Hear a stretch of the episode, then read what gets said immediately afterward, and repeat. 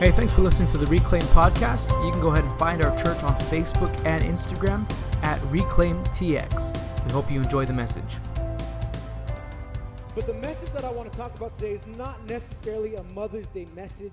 Um, it's really a message that I want everybody to kind of be able to go take something home and, and, and put it to practice in your life. I like to I like to talk about practical things that we could put into our lives today. And so what I want to talk about is is being a game changer. And the reason I chose this topic is because mothers are game changers. Like a good mom is a game changer. You have a good mom in your life and and maybe somebody you, somebody didn't grow up with a mom, but you meet somebody that becomes your mom and you fa- you find a good mother figure in your life. That's a that's a game changer. That makes things so different. And so moms are, are, are game changers. This is the crazy thing is that society or, or the world that we live in oftentimes puts down or overlooks those that are actually making a difference right because if, in the world if you're not making a difference on a big stage or in in front of a large audience then you're not really making a difference but we understand that if you could just make a difference within your own children or within your own family then ultimately you change the world right? And that's why we say moms are game changers because they make a difference, even though society and, and the world that we live in may overlook them, we understand that they make the difference.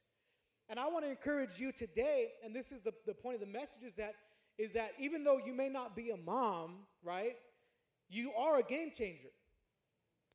The life that you live matters. The things that you do matter, and the world often overlooks those that make the biggest impact. I'm a, I'm a big Laker fan. I'm from LA, and I say that without shame. I'm a Laker fan. They are doing awful, and they're making some bad moves, but I still love them, and I will be loyal to my Lakers as long as I can. I would never mind. I was gonna say I was happy that the Rockets lost. Um, any Houston fans in the house? No. All right, this is the right church. Oh, we got one in the back. I'm sorry. I'm sorry. You're, you're loved too. Um, but I, I remember the, the, the, game changers on the Lakers back when they were actually winning were the guys that nobody really bought their jersey. Like, I don't know if, if any basketball fans, but there was a man named Sa- Sasha Vujacic. And he was this guy that, that nobody, I, I didn't have his jersey. And some of you guys were like, I don't know who that is, right? Like, but we all know Kobe Bryant.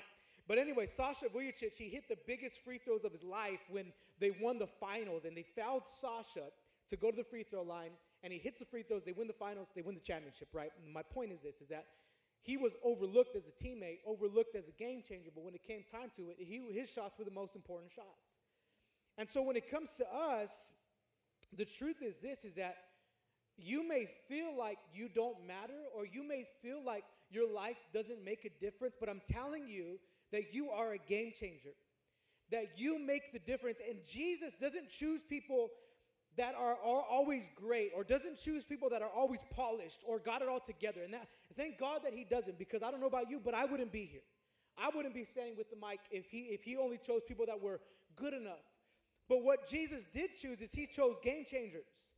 The kind of people that Jesus would select were those that were not trained, they were not well put together. They, they, they, they, they had rough edges, right? They, they said a lot of things that they probably shouldn't have said. They did a lot of things that they probably shouldn't have done, but Jesus chose them anyway. And we can look back and then say, and say, oh, yeah, that's cool. Like Peter, John, the disciples, right? Like, yeah, of course he chose them. They're disciples. But they weren't disciples when he met them. They weren't disciples when he chose them. And we put that off on, on what scripture says. But I'm telling you that Jesus chose you. He chose you.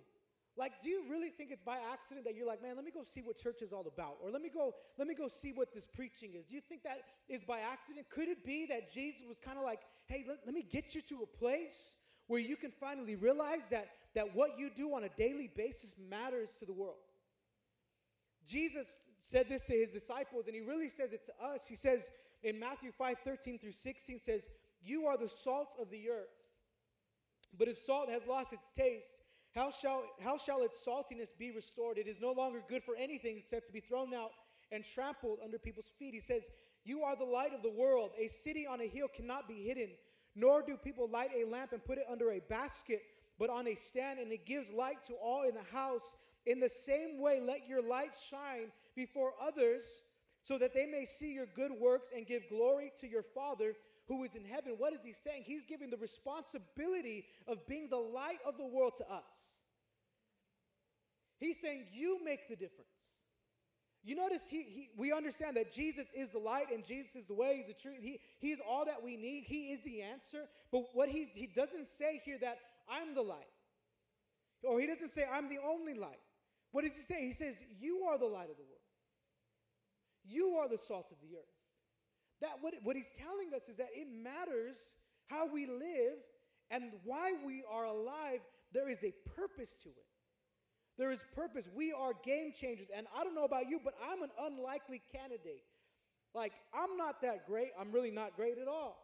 There's a lot of things in my life that I still need work on. Like the fact that I can't watch my kids more than an hour. Like, I'm not proud of that, right? like, I wish I could, like, I wish I was like the Instagram dad, right? Like, that takes their kids, like, everywhere, like, by himself. I'm like, dude, you're crazy. Like, three kids by yourself? Um, I'm sorry, I, I vent sometimes when I'm preaching. But but I'm I'm an unlikely candidate, and the truth is, so are you.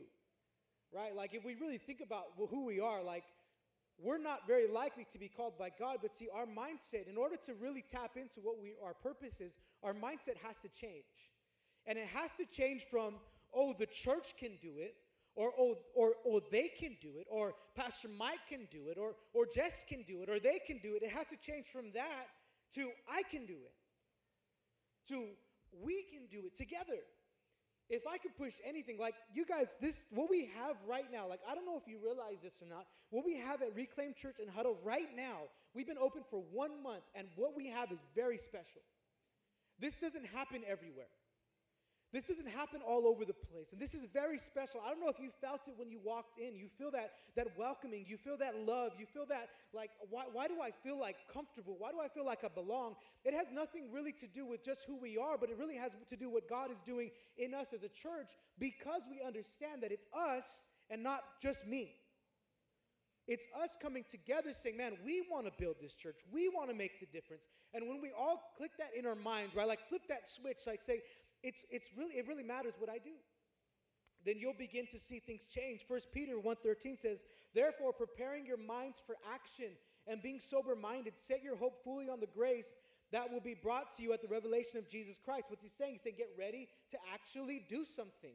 James 1:22 says, "But be doers of the word and not hearers only, deceiving your own self." What is he saying? He's like, it does no good if you just come to church, hear the word and live the same. He's saying, when you hear the word, do what you hear.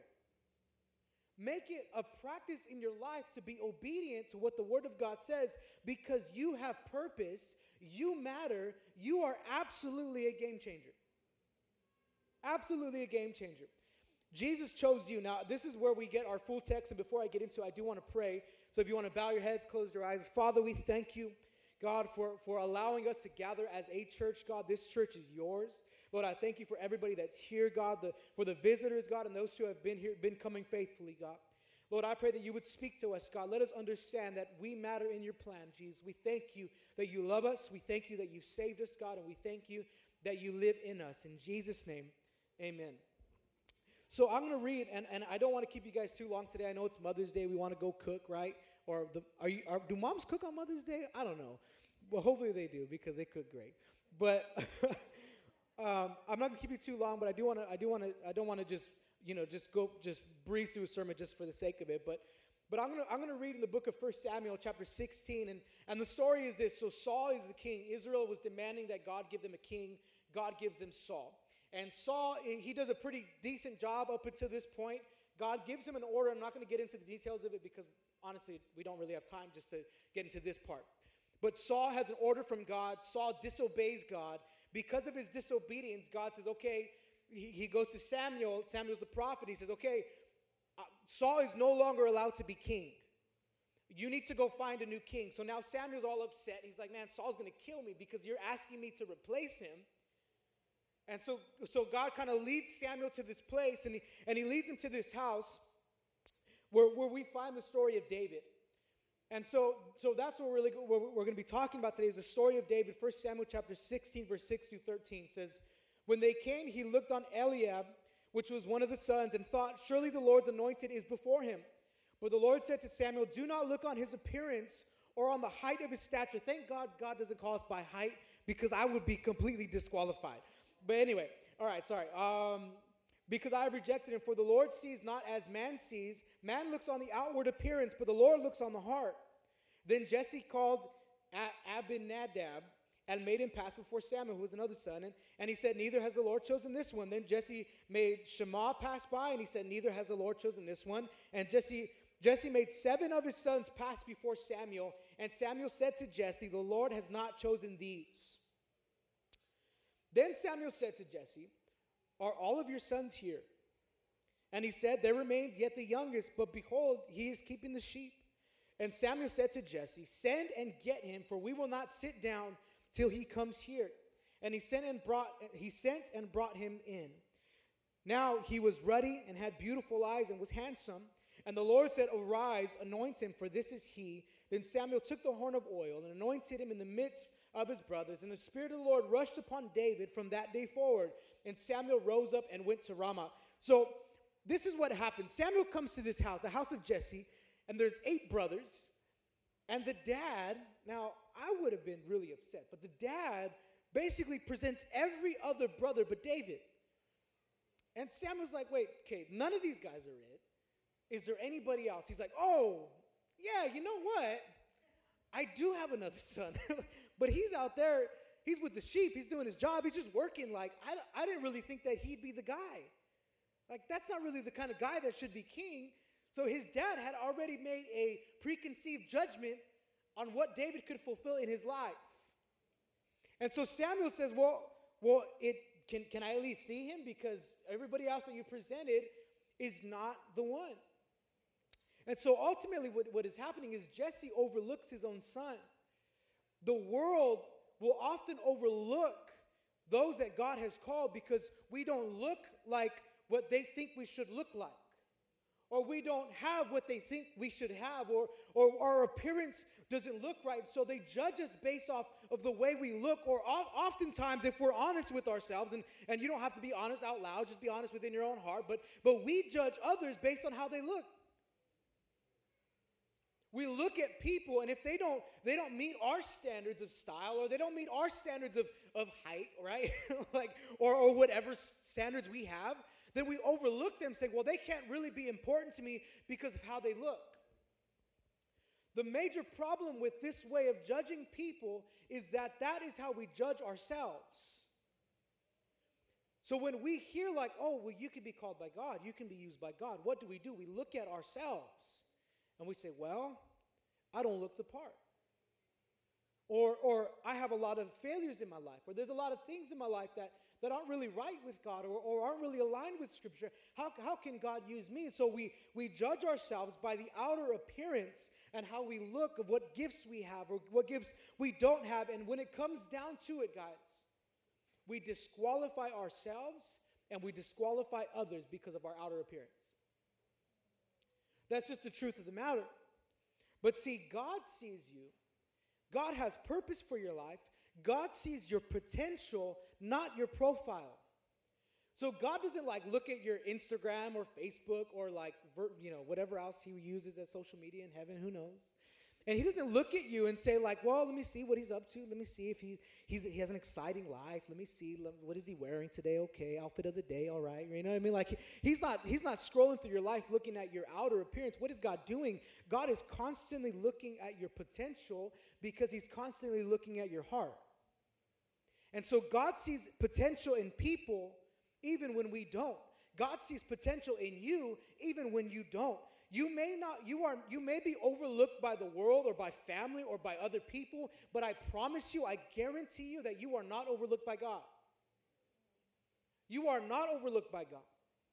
God will make an effort to call you out of where you are so that you can step into what he's purposed in your life. Is that making sense this morning? Okay. But this is the thing is, is we're not overlooked, but we are underqualified. We are absolutely underqualified. Like I know that's like, well, this is not a that's not encouraging.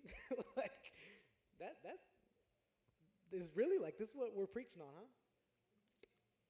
Happy Mother's Day. We're underqualified. this is the truth of the matter. In, in 1 Corinthians 1 27, 29 says, But God chose what is foolish in the world to shame the wise. God chose what is weak in the world to shame the weak. God chose what is low and despised in the world, even things that are not, to bring to nothing things that are, so that no human being might boast in the presence of God. See, we are all underqualified for a reason. God calls those who are not strong. God calls those who are not smart. God calls those who don't have it all together. God calls those who are weak. God calls those who struggle. God calls those who are dirty. God calls those who are broken. God calls those who are stained. Why? Because He wants to show that He can be strong for you. He wants to show that you don't always have to be broken. And when God puts you back together, what, what happens is we don't give glory to ourselves, but we begin to give glory to God. And when we give glory to God, then we truly live out our God given purpose, which is to be the light of the world. God calls the weak so that he can show his strength. See, it's the grace of God that enables us to, us to do anything. In order to live right, we have to operate within the grace and the strength that God gives us. Everything that I have personally, everything that I've overcome personally in my life, it really is because of God. It's not because I'm strong. It's not because I have willpower. It's not because I'm organized or like a good planner, because honestly, I'm not. I'm really bad at that. Like, I just started using my calendar. you know what I mean? Like, I thought I could remember every date, but I can't. But it's because of God's grace in my life that I'm able to overcome. See, a lot of us, we're, we're, we're kind of like, like this. Now, I'm going to ask you, I want you to respond. Does anybody have struggles? Anybody? Just raise your hand. You got struggles in your life. Come on. All right, those who had have their hands down, um, can you please pastor us because we need help? but we all have struggles.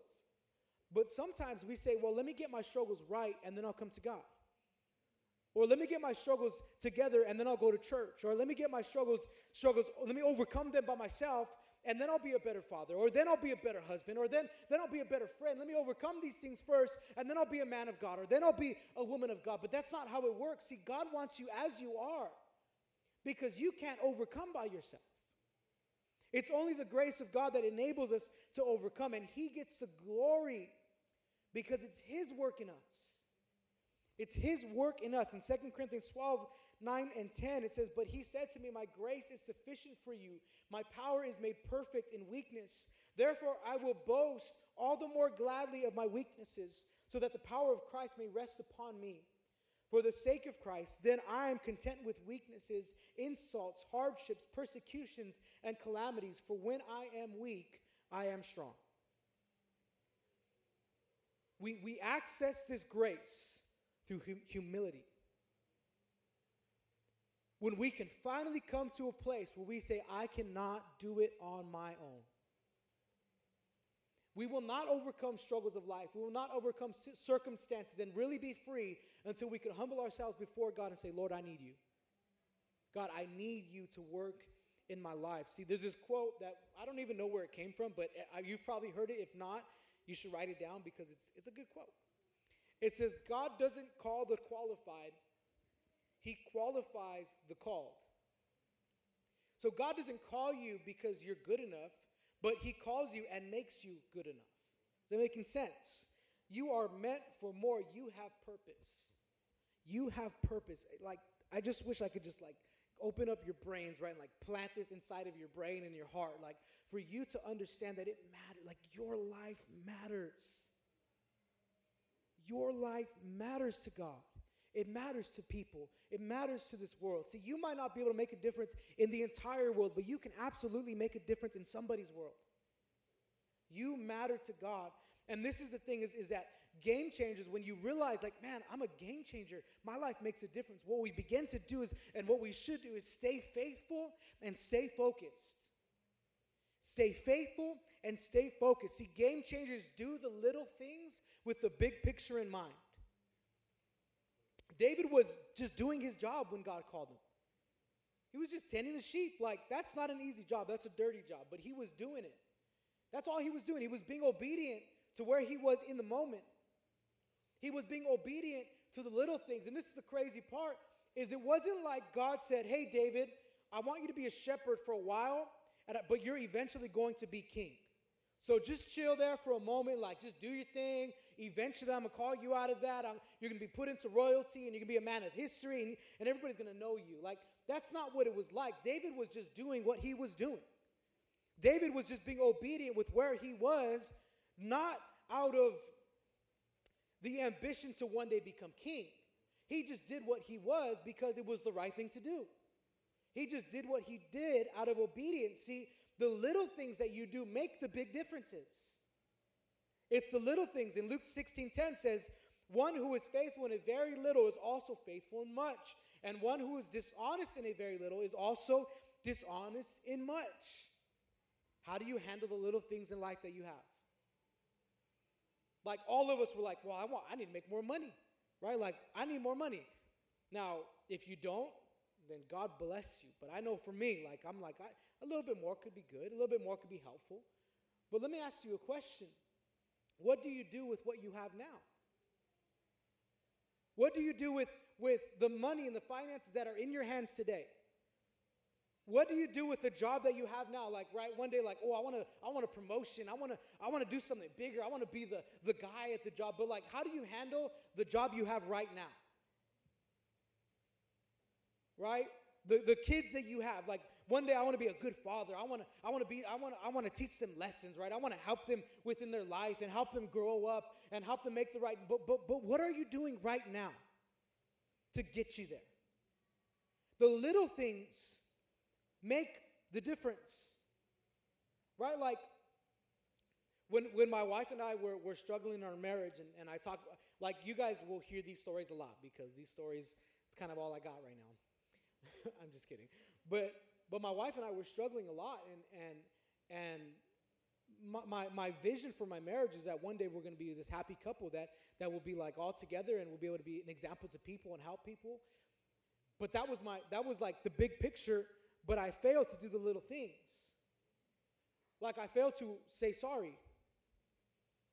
I fail to to to show little acts of kindness and love. I I failed to do those things. So it was the little things in my life that I wasn't doing that kept the large door of opportunity closed. Same thing with the things of God. Like when I was young, I was like, well, one day I want to be a pastor. I want to, I want to do something for God. But, but if we're always looking at the big picture and only focusing on what one day we might have, then we're, we're, we're, we may possibly overlook the little things that are meant to get us there. We'll maybe look over the little things that are meant to be the stepping stones to greater finance or greater opportunity of employment or greater breakthrough in relationships. We, we look over those little things, but it's those little things that God gives us to see how we would handle them because He wants to give you more, but if He gave you more right now, you'd probably blow it. He wants to give you what you're asking, the desires of your heart, the things that you're like, God, I just want this, I need this. If I just had this, then maybe I can do a little bit better, maybe I can, can serve you a little bit more. But He's saying, No, no, no. I want to see what you do right now with what you have right now. Because if you do well with what you have right now, God opens and gives us the opportunity. See, God has big plans, but it starts with small steps. It's more, it starts with small steps. And we have this saying here, and I think it's a saying in a lot of churches, but we say, love God, love people. Like, what, it, what, it, like, what is your vision of a church? Like, love God, love people. Jesus says, like, every, all, the, all the commandments kind of come down to these love God, love your neighbor. Love God, love people. See, God has great things for you, and there's a lot of things that God wants to do in your life, but it has to start with those two little things love God, love people. Well, it's like, okay, well, how do, how do I love God? What can I do? Like, what can I do? What can you do right now when you go home to love God? You can pray, you can read, you can devote time to God, you can begin to be obedient to what His Word actually says. That's loving God, loving people, help those in need. You know, help people that need help. Be an encourager to the people around you. Even in our church today, like, like this is such a you guys are really cool people. Like, I like you guys a lot. Like, I'm glad you're coming here or that you're visiting right now. You guys are awesome people. But if you want to say, well, what can I do more? Just talk to each other. Like, build relationship with each other. Be an encourager of the people that come to the church. Be an encourager of those that, that, that you're surrounded by. Be somebody who, when they come, they know that they're going to see your face and you're going to you're going to bring a little bit of joy to their life. You're going to bring a little bit of encouragement to their life. You're going to bring a little bit of support into their life. And you know, another way you can love people is forgive people. Forgive them. Let things go in the church. If somebody offends you, or if somebody like takes a spot that you always park in, or like, you know, if you finally find the seat that you're always going to sit in and somebody sits in there, just let it go. Like, I don't want a petty church, guys. Like, please, like, let's not make this petty. Like, let's be those who forgive each other easily. Right? Like, it's cool, man. Like, you said something that offended me, but it's okay. Let's talk about it. I forgive you. We're good. And be good. You know, be good with each other. Ephesians 4 29, 32 says, Let no corrupting talk come out of your mouths, but only, thank you, Winston, appreciate that, man, but only such as is good for building up as fits the occasion, that it may give grace to those who hear. And do not grieve the Holy Spirit of God, by whom you were sealed for the day of redemption. Let all bitterness and wrath and anger and clamor and slander be put away from you, along with all malice. Be kind to one another, tenderhearted, forgiving one another, as God in Christ forgave you. See, these little things is all you have to do. Just be kind. Just be kind. Be encouraging. Be a loving person. Can we do that? Like, can we? I, like, I would, this is not a rhetorical question. Like, can we be a church that is kind? Can we do that? When people come in, can we not be the church that's, oh, they're new, like, that's awkward. I don't want to talk. Like, just talk to them. Like, talk, I mean, if they're from Texas, talk about Whataburger. Like, everybody in Texas likes Whataburger. Like, I'm not even kidding. Like, you can have an hour conversation with somebody from Texas about Whataburger, right? I'm usually debating how it's not that good. But anyway, because this is the thing about those little things is little things open big doors. Little things open big doors. God opens the door to those who are faithful. Now let's finish this story here in 1 Samuel 16, 14, 23. So so Samuel finds David, he anoints him as king, and now he's worried because he's like, man, Saul's gonna kill me because I basically just replaced him as king. And so it says this it says, Now the Spirit of the Lord departed from Saul, and a harmful spirit from the Lord tormented him. And Saul's servants said to him, Behold, now a harmful spirit from God is tormenting you. Let our Lord now command your servants who are before you to seek out a man who is skillful in playing the lyre, and when the harmful spirit from God is upon you, he will play it, and you will be well. So Saul said to his servants, Provide for me a man who can play well, and bring him to me. One of the young men answered, Behold, I have seen a son of Jesse, the Bethlehemite, who was skillful in playing, a man of valor, a man of war, prudent in speech, and a man of good presence, and the Lord is with him.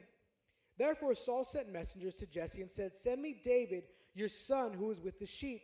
And Jesse took a donkey laden with bread and and a skin of wine and a young goat and sent them by David his son to Saul. And David came to Saul and entered his service, and Saul loved him greatly, and he became, became his armor bearer. And Saul sent to Jesse, saying, Let David remain in my service, for he has found favor in my sight. And whenever the harmful spirit from God was upon Saul, David took the lyre and played it with his hand. So Saul was refreshed and was well, and the harmful spirit departed from him. See, here King Saul saw David playing in his act of work as a shepherd, which opened the door to be let into the kingdom. Saul invited David in. He basically replaced himself. See, when it comes to opportunities, we don't need to force God to do things. We don't need to like, okay, God, like you have to do this and I'm going to make it happen. I'm going to I'm going to do whatever I can to open this door. All we have to do is know his voice because when we know his voice, we know what the right opportunity is. Because not every good thing is a God thing. Not every good thing is a God thing. And 1 Corinthians 10 23 says, All things are lawful, but not all things are helpful. All things are lawful, but not all things build up. See, just because it looks good doesn't mean it is good. Just because it sounds nice doesn't mean it's a part of God's plan for you because God opportunities never contradict God's word.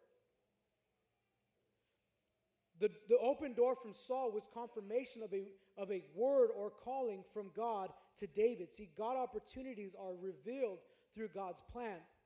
When you're focused on God's will for your life, you begin to see his opportunities before you. So let me ask you this question. Are you, are you living for His will or for your own? Are you living with the idea like, I want to be obedient to the will of God? Or are you saying, like, hey, God, I'm just going to do things and, like, I hope they work out and make them work for me? Because there's a major difference. Because you could have good things on both sides. Like I said, not every good thing is a God thing, but that doesn't mean it looks bad. Oftentimes it looks really good. But the truth is this is that God wants the very best for us. So even when something looks good, if it's not God, that means God has something better than what looks good. So sometimes we're like, well, I'm praying for a better job, and then we get a job, and it's like, well, you have to work every Sunday, and you have to work. You can't hang out with anybody that's godly. You, you're around people that are bad influence. And so it might look like a good thing because we get more money, but is it a God thing? Because there are major differences, because God just wants the best for our life. He just wants us to do the best that we can. And the truth is this as we're closing, and, and, and we can kind of, uh, if I can get my, my wife up here, my beautiful wonderful wife. If she's she's back there with the kids, so she'll come eventually. But God opportunities advance God's kingdom. David didn't take the opportunity out of selfish ambition, but out of obedience. This is how you know if it's a God thing. Are you doing it for yourself or are you doing it for Him? Are you making decisions for yourself or are you making decisions for others? Philippians 2 3 through 4 says, Do not do nothing from selfish ambition or conceit, but in humility count others more significant than yourselves. Let each of you look not only to his own interests, but also to the interests of others. He's saying, whatever you do, do it for others. Now, I know that's not really popular today. Like, the, what we hear today is like, yeah, do you, right? Like, how many you do you? Just do what do what you need to get. Do what you have to do. Do your thing. Make sure you're good. Treat yourself. Right? Is that what they say? Treat yourself. I don't know if you watch that show or not, but anyway. Treat yourself.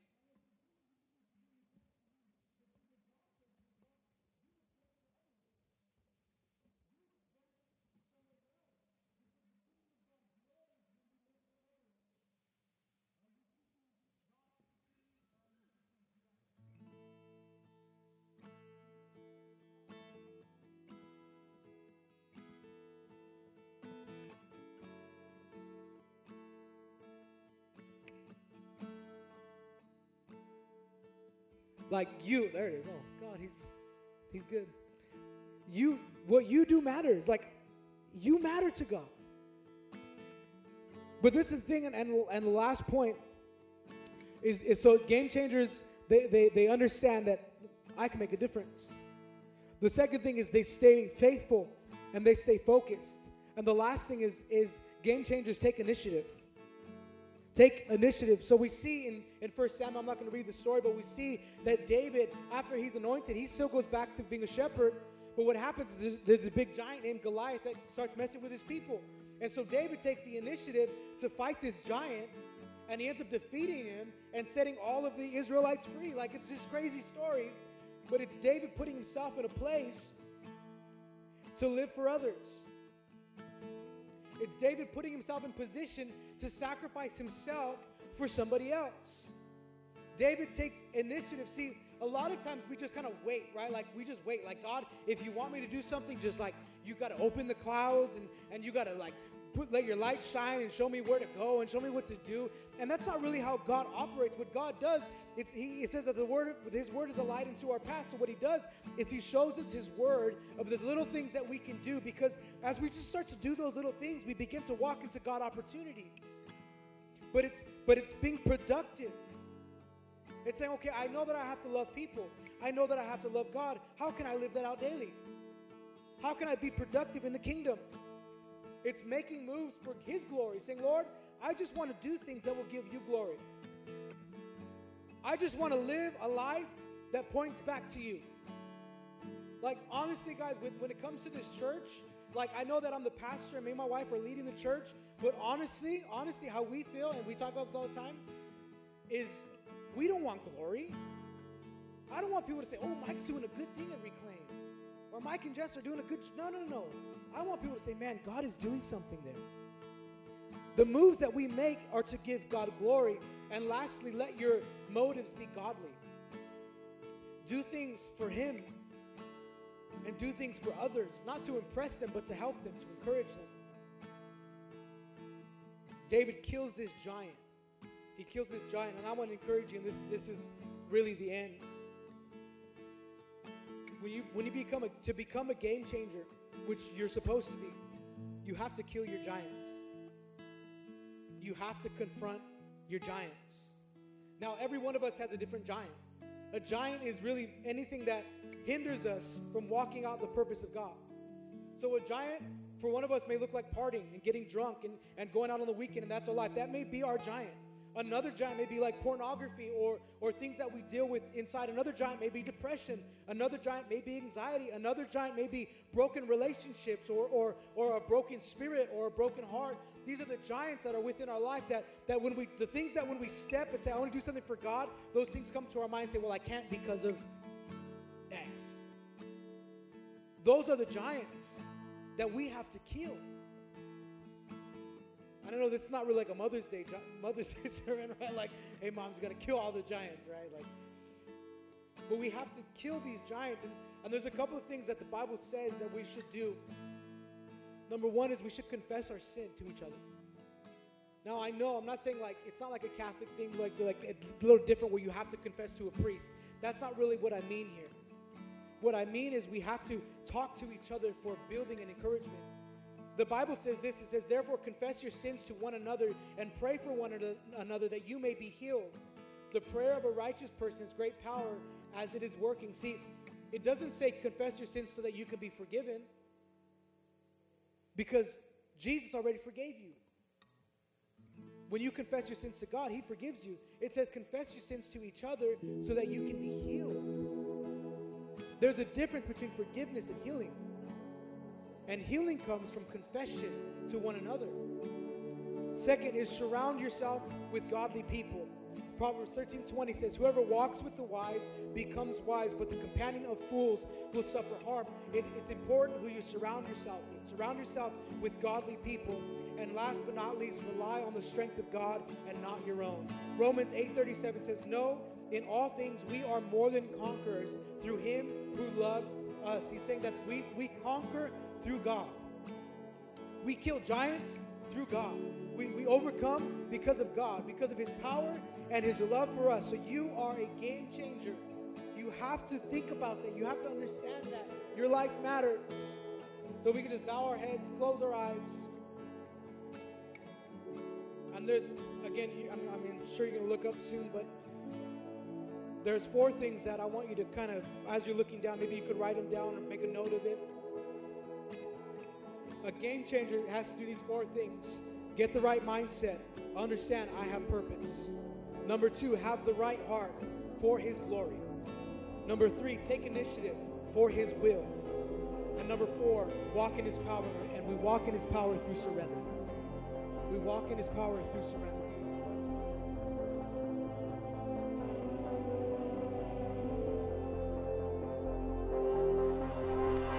Thank you again for listening to the Reclaim Church podcast. For more information on our church, you can visit our website, reclaimchurchtx.com.